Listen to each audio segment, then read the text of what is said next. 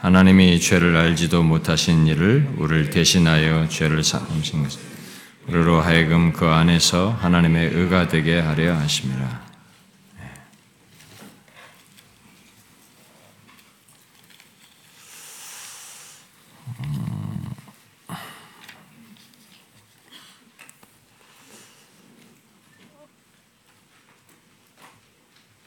우리가 이 시간에 이렇게 주의 성찬대 앞에 같이 이렇게 모이게 됐습니다만은 음, 어쩌면 더 빈번할수록 어, 좋고 유익한 시간이 성찬의 시간입니다. 우리가 뭐 한 달에 한 번 하게 되고 있습니다만 음, 그럼에도 불구하고 어떤 사람에게는 이 한 달에 한 번 하는 것조차도 어, 너무 자주 돌아오는 듯하고 어, 그래서 이게 자신들에게 평범한 그런 시간, 예, 습관적으로 또 형식적으로 대하는 시간이 되지 않을까 항상 우려를 합니다. 그리고 저 자신도 어, 그렇게 인도하지 않을까 음, 항상 경성하기를 구하고 주의 은혜를 구하기도 합니다. 음, 아, 이 시간에 모두 우리가 이 성찬이 자신들에게 은혜의 시간이 되도록 되기 위해서는 항상 제가 서두에 말합니다만 믿음으로 참여하셔야 됩니다. 아, 믿음으로 참여하는 가운데 받는 떡과 잔을 통해서 우리는 주의 임재를 경험할 것이고 또 베푸시는 은혜를 아, 덧입으라고 믿습니다. 음, 우리는 어, 주님께서 어, 예, 자신을 기억하라고 예, 다시 오실 때까지 나를 기념하라고 하신 그 명령을 따라서 우리가 반복적으로 시간을 갖는데요. 어, 예수 그리스도의 죽으심과 죽으심에 대해서 매 성찬 때마다 우리가 기억합니다만은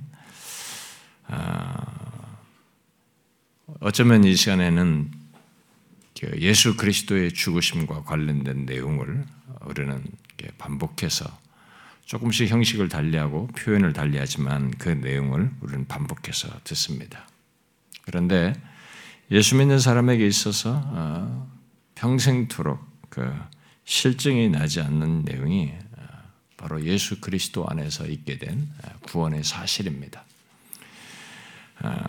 그것이 자신에게 새롭지 않고 실증이 난다고 하면 이게 그리스도께서 하나님의 아들이 십자가에 달려 죽으심으로 이루신 것이 자기의 것이 아니기 때문에 그럴 수 있습니다.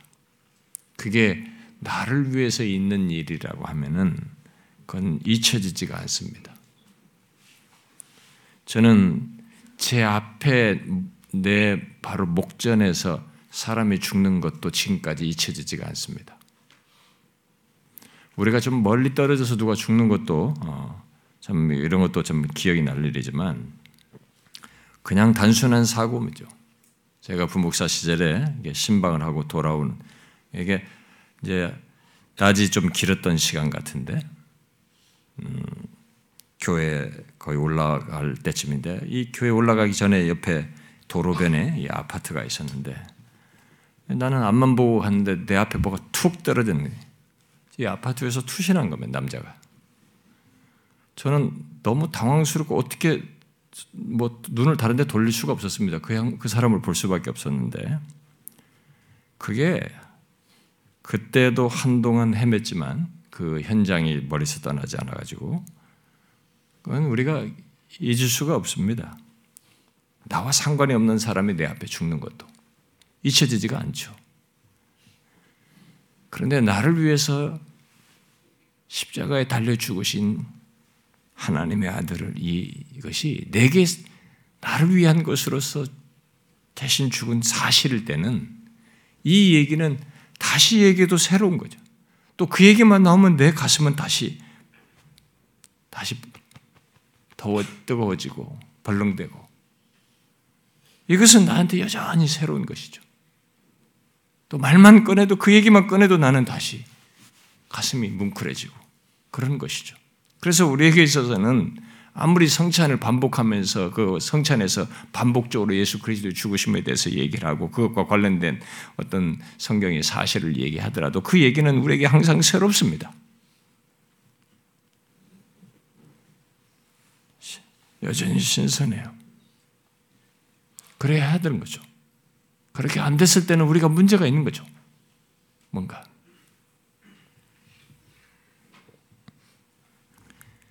오늘 우리가 읽은 이 본문 말씀은 이 예수 그리스도의 죽으심과 관련해서 굉장히 많은 내용을 담고 있는 본문입니다. 여기에는 우리의 구원의 주권자요 시작자이신 하나님과 하나님 아버지죠. 성부 하나님과 그의 성품, 죄악 가운데 육신을 입고 오신 어, 예수 그리스도 그리고 그의 죽음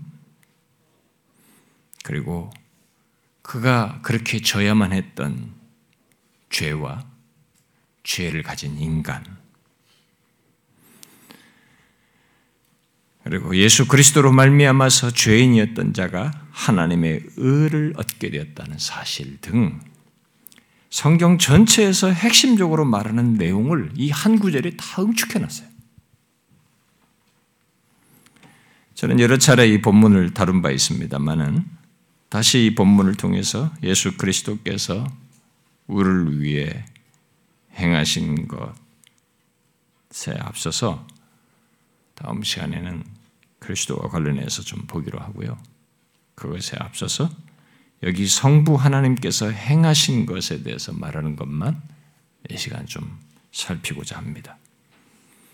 본문은 죄 있는 우리에게 아, 하나님의 의가 있게 된 것, 그것이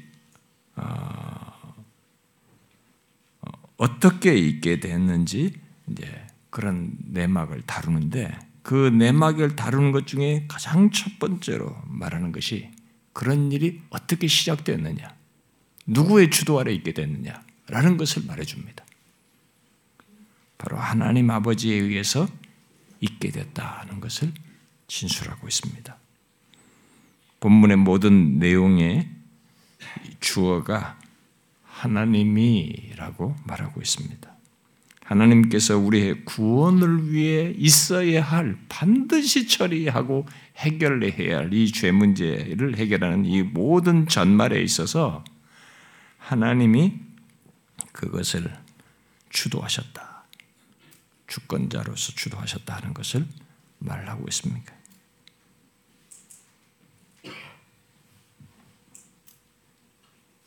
여기서 우리가 생각해야 될 것은 이 성경의 진술을 그냥 진술로 생각할 것이 아니고 이 사실이 실제로 있었다는 것을 생각해야 됩니다. 그런 일을 하나님이 실제로 하셨다는 것을 생각해야 됩니다. 잘 보십시오. 하나님이 우리를 위해 무엇을 행하셨다고 말하고 있습니까? 아무도 할 수 없는 일이에요. 오직 하나님 아버지께서만이 성자 하나님 사이에서 하실 수 있는 일을 행하셨다고 말하고 있습니다. 무엇입니까? 바로 죄를 알지도 못하신 분을 죄 삼으시는 거예요. 이 일을 하셨어요. 죄를 알지도 못하신 예수 그리스도 바로 성자 하나님이신 분이 그렇게 되는 것이 어떻게 가능한가? 우리는 의문을 갖게 하는데 그 모든 것에 대한 대안을 다 가지시고 하나님께서 주도하셨다는 거죠. 오직 하나님 편에서만 할 수 있는 일인데 그 일을 하나님 아버지께서 주도하셨다고 말하고 있습니다. 그런데 어떻게 죄를 알지도 못하신 분을 죄 삼으실 수 있을까? 어떻게 이런 일이 우리 입장에서는 이게 상당히 쉽게 이해가 될 수 있는 얘기인데 이 하나님 편에서 이 일을 도대체 어떻게 이 일을 하실 수 있었을까? 그게 우리에게 큰 질문입니다. 하나님이라고 말했을 때 하나님이 죄를 사무셨다 이렇게 했을 때 하나님이 행하신 것을 얘기하는 겁니다. 그러니까 하나님이 행하심을 우리가 좀 들여다봐야 된다. 이 하나님의 행하심을 좀 들여다보기 시작하면 우리는 또 다시 우리의 지성은 길을 잃습니다. 어느 정도를 이렇게 그려보고 생각을 하고 계시된 표현을 가지고 이해를 확장해 보지만 다시 길을 잃게 됩니다. 어떻게 죄를 알지도 못하신 분을 죄를 삼으실 수 있을까? 그런 일은 저절로 일어나지 않고 일어날 수도 없습니다. 왜냐하면 진실로 죄를 알지 못하시는 성자 하나님, 곧 육신을 입으신 예수 그리스도는 비록 인성을 취하셨지만 신성을 가지신 분으로서 거룩한 성품을 가지고 계시기 때문에 그래. 유혹을 받아도 억지로 시킨다고 해서 되는 문제가 아니에요. 그는 자신의 성품을 따라서 죄를 알지도 못하셨을 뿐만 아니라 죄를 짓고자 하지도 않았어요. 짓고자 하는 마음도 없으셨습니다. 그래서 이 땅에 사실 동안도 유혹을 받아도 죄를 끝까지 짓질 않았어요. 그런데 그런 분을 하나님께서 죄를 사보신 겁니다. 이 하나님의 행위가 여기 있어요. 여기 죄를 삼다는 것은 죄에 대한 희생제물로 삼으셨다는 겁니다. 죄에 대한 희생 제물로 삼으셨다는 거예요. 그 일을 하나님께서 주도하셨다는 것입니다. 어떻게 그렇게 하시는 것입니까? 그 대답은 우리를 대신하여서라는 말이 잘 설명해 주는 것입니다. 바로 그리스도 안에서 의를 얻게 하기 위해서 자신이 구원하고자 하는 우리를 대신해서 우리의 죄에 대한 희생제물, 우리 죄를 짊어진 속죄제물이 되게 하신 것입니다. 이 일을 주도하신 거예요. 하나님 아버지께서.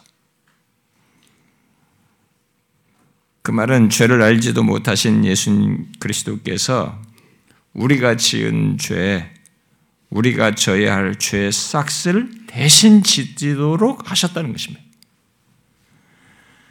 바로 그 일을 하나님 아버지께서 주도하셨어요. 이런 구체적인 행위를 하신 것입니다. 우리의 구원을 위한. 생각을 해봐야 돼요. 그렇게 하시는 하나님을 자꾸 생각해 봐야 돼요. 분명히 예수 그리스도께서 우리 죄를 대신 지시고 죄의 값을 다 짊어지시고 형벌을 당하셨지만 본문은 바로 그것을 하나님 아버지께서 주도하셨다고 먼저 진술해요. 먼저 이 사실을 밝히고 있습니다. 우리는 이 순서를 따라가야죠. 우리의 죄에 대한 율법의 요구, 그에 따른 죄의 형벌을 독생자 예수 그리스도께서 대신하여 다 담당하시도록 하나님 아버지께서 주도하셨어요. 그 일을 하도록 성자께서. 여러분, 이 하나님 아버지께서 이 모든 것의 시작과 끝을 주도하시면서 함께 행하시는 것을 한번 상상해 보십시오. 하나님과 성자, 성부 하나님과 성자, 성령 마찬가지지만 삼위 하나님 사이의 관계는 뗄 수 없는 관계예요. 이건 영원토록 사랑하시는 관계예요. 그런데 이런 일을 하기 위해서 성자께서 모든 것을 하시는 이 과정에 성부 하나님이 그대로 관여하셔서 이 과정을 같이 참여해요. 거기에 모든 걸 함께 하고 계시는 겁니다. 그걸 한번 생각을 해보세요.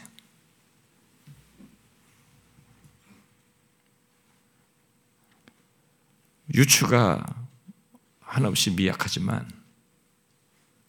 우리들의 인생 경험 속에 있는 우리가 공감할 수 있는 유추를 하나 들자면은 내 자식이 어디서 맞고 왔다거나 어떻게 좀 결과를 했다는 것은 결과를 가지고 좀 화나고 좀 분할지 모르지만 내 앞에서 불의한 애들한테 두들겨 맞고 계속 여기서 짓밟히는 걸 현장에서 보는 부모는 못 견딥니다. 그 과정을 참는 과정을 함께 한다는 것은 굉장한 일이에요.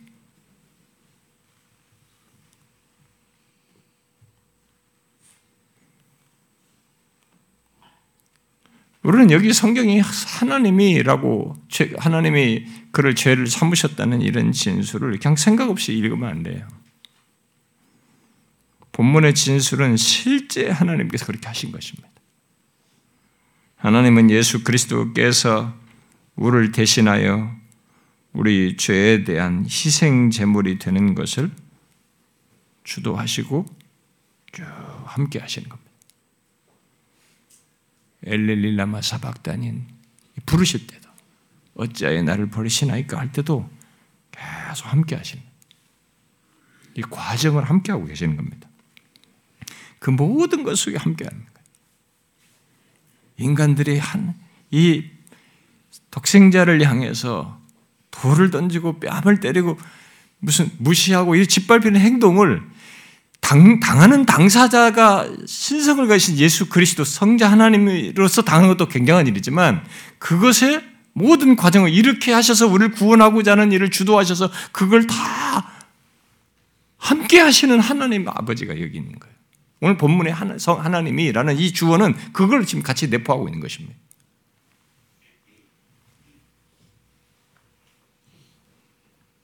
우리와 같이 인격성을 가진 그분께서 예, 그분이 인격성을 가지고 계셔서 그 모든 것을 기계적으로 하지 않으셨을 것이기에 우리는 그 과정을 주도하시면서 마침내 이루시는 하나님이 어떠하실 것인지를 좀 생각해 볼 수 있어요. 특히 그 과정 속에서 드러내신 그분의 성품을 한번 생각해 봐야 돼요. 우리가 우리의 마음으로 설명해야 됩니다. 그, 그런 걸 함께 하신 그분의 마음, 그분의 성품을 한번 생각해 봐야 돼요. 물론 그런 하나님의 주도하심에 성자 하나님께서 기꺼이 그러기를 원하셨고 스스로 자신을 위해 죽기까지 낮추어서 복종하시는 그런 일을 행하셨습니다. 우리를 담당, 우리 죄를 담당하는 것이 있었고 그것이 우리에게 한없는 큰 내용입니다. 독생자께서 그렇게 하신 것이.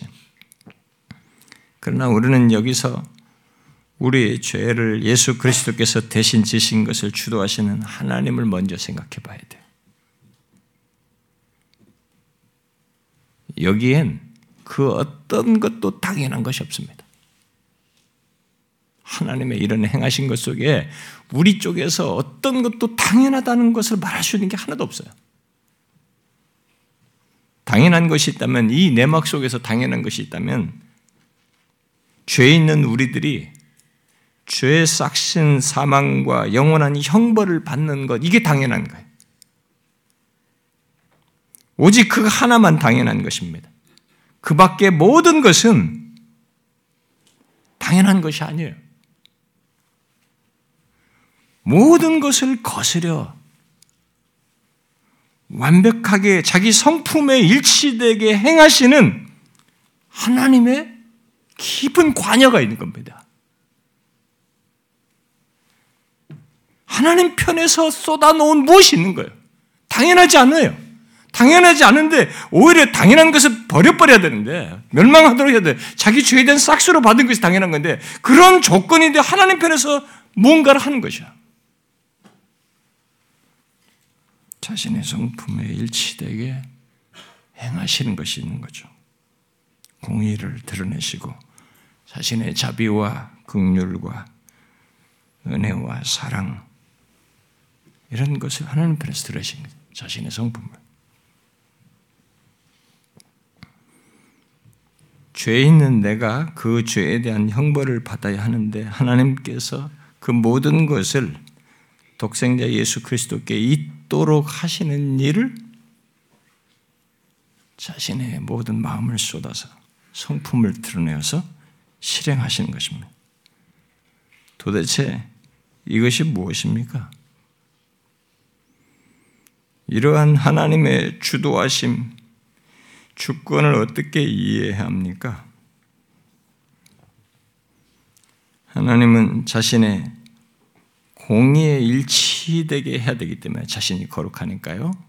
공의에 일치되게 하기 위해서 죄 없으신 예수 그리스도께 우리의 죄를 대신 지게 하셨고 그렇게까지 하면서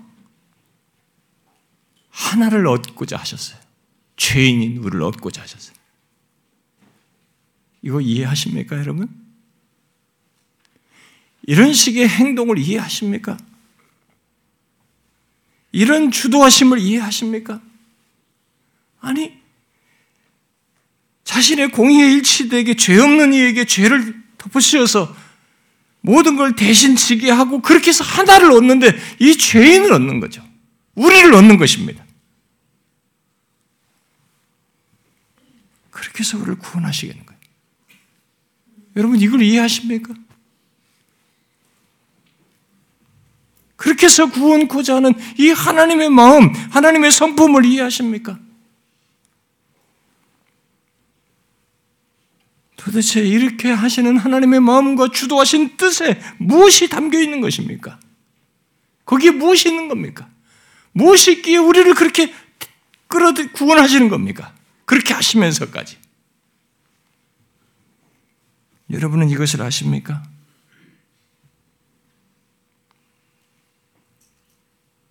그런 하나님의 성품을, 그런 하나님의 마음을 한번 생각해 보십시오. 지금까지 죄 가운데 살아왔던 자신을 보면서 생각해 보세요.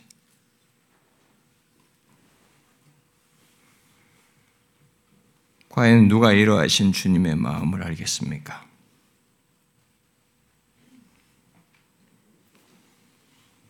우리는 하나님을 너무 당연시 여깁니다. 하나님이 우리를 구원하시는 것을. 대충 아니라고 생각하지만은 어느 선상에 가서 너무 쉽게 이것을 받아들이면서 당연시 여겨요. 당연시 여기지 말아야 됩니다. 여기 당연한 거 하 나밖에 없어요. 내가 내 죄에 대한 삭스를 받는 것밖에. 그거 하나 빼고는 하나님께서 당연한 것 아니에요. 그분의 헤아리지 못할 이 주도하심 속에 담겨진 그분의 뜻과 마음이 있어요.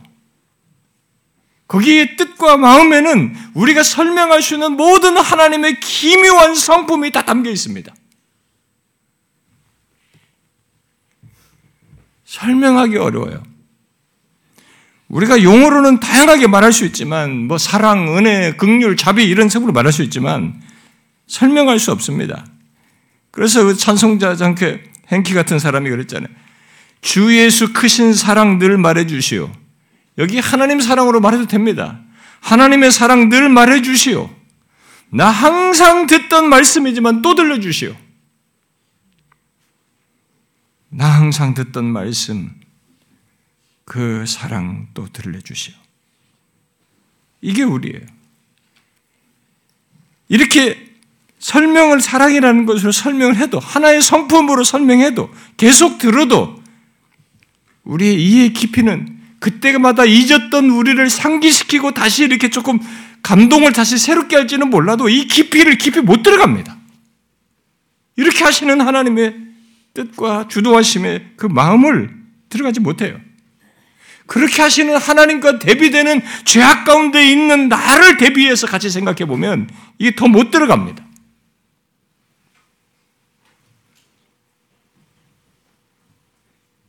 누가 이러하신 하나님의 마음을 알 수 있겠습니까? 그러나 분명한 것은 하나님의 그러하신 그런 행하심과 성품이 우리에게 예수 믿는 우리에게 완전하게 또 충분하게 나타났다는 것입니다. 그 증거가 우리가 지금 예수를 믿고 있는 것입니다.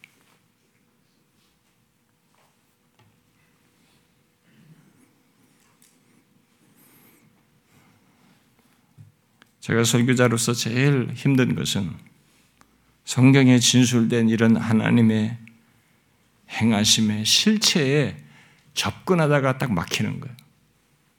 드러나는 행동, 무엇을 행하셨다는 외적으로 드러나는 것을 설명하는 데 그런 문제가 없지만 그렇게 하시는 하나님을 더 깊이 들어가 보면 그분의 뜻과 그분의 마음을 헤아려 보자면 탁 막힙니다. 그 막히는 것의 하나 해결책이 뭐냐면 나라는 사람의 자격에서 딱 조금 공감이 일어납니다. 그분은 이해가 안 되는데 나를 보면 조금 이분의 나를 향해서 행하신 것이 이해가 좀 더 와닿아요. 내가 너무 추하거든. 내 죄가 나에게 싹수로 줄게 너무 뻔하고 내가 봐도 내 자신이 살면서 보면 이거 멸망받을 수밖에 없는 존재인데 이런 나를 얻기 위해서 독생자를 보내고 독생자가 내 죄를 대신 져서 죄를 사무시는 이 일이 있다는 것은 거기서 충분히 이해 못한 그분의 마음과 뜻이고 그분의 성품이지만 이게 좀 와닿습니다.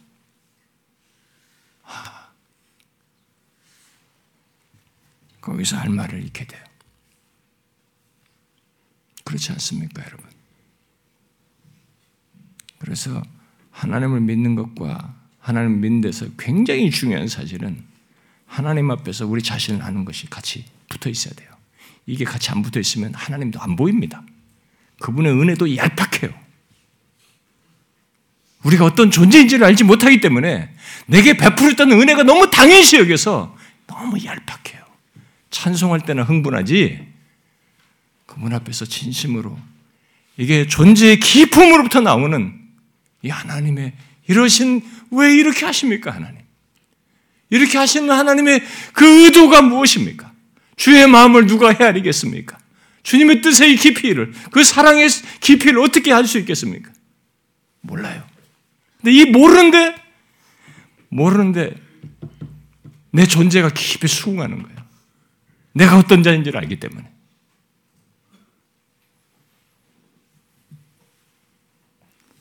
하나님이 우리를 대신하여 예수 그리스도를 죄 삼으셨습니다. 그래서 우리가 여기 있게 됐습니다. 얼마나 큰 일입니까? 얼마나 큰 은혜입니까?